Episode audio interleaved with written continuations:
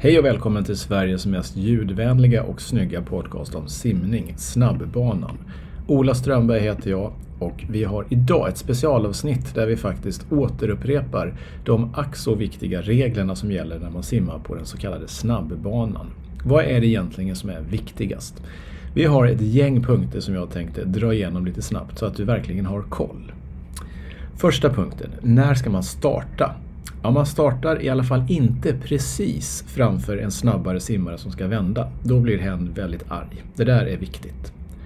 När ska man vila och hur? Om du nu måste vila så ska du vila på sidan av, av banan, nära linan. Definitivt inte mitt i banan.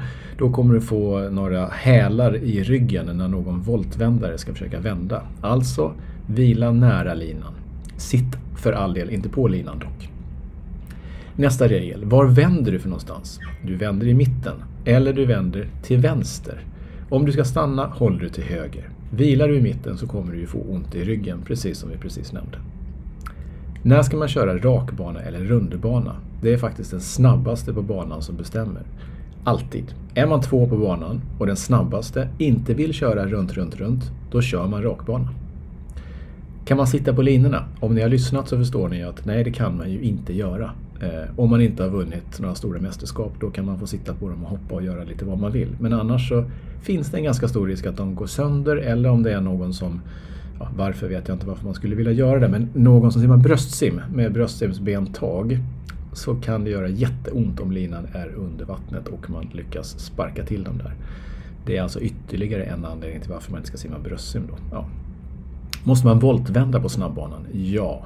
Har man inte lärt sig voltvända ännu, då är man inte på snabbbanan. Punkt. Hur vet jag då om jag är snabb nog för att simma på en snabbbana? Egentligen är det så enkelt så att om du blir omsimmad allt för ofta, då ska du byta bana.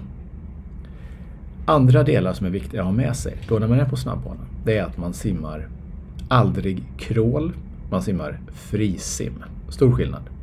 Benspark håller man inte heller på med på snabbbanan. Hur ska man ha koll på hur snabbt man simmar? Jo, man ska titta på den där klockan som hänger på väggen, ofta av märket Västerstrand. En så kallad pulsklocka har man inte på sig när man simmar inomhus med kakel under sig. Man har inte heller cyklopliknande glasögon. Helst kan man ha Swedish Swim Goggles. Ni som kan simning vet exakt vad det är, annars får ni googla det.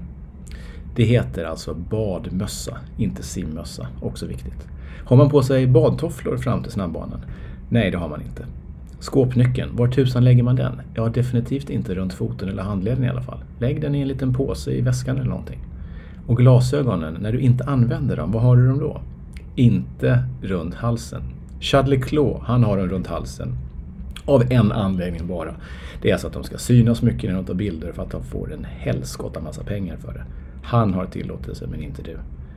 När man hoppar i snabbbanan, hoppar man med litet plask? Nej, man dyker i. Vad ska man ha på sig då? Jo, man ska ha baddräkt, badbyxor, inte badshorts. Det där är några av reglerna som är viktiga att följa.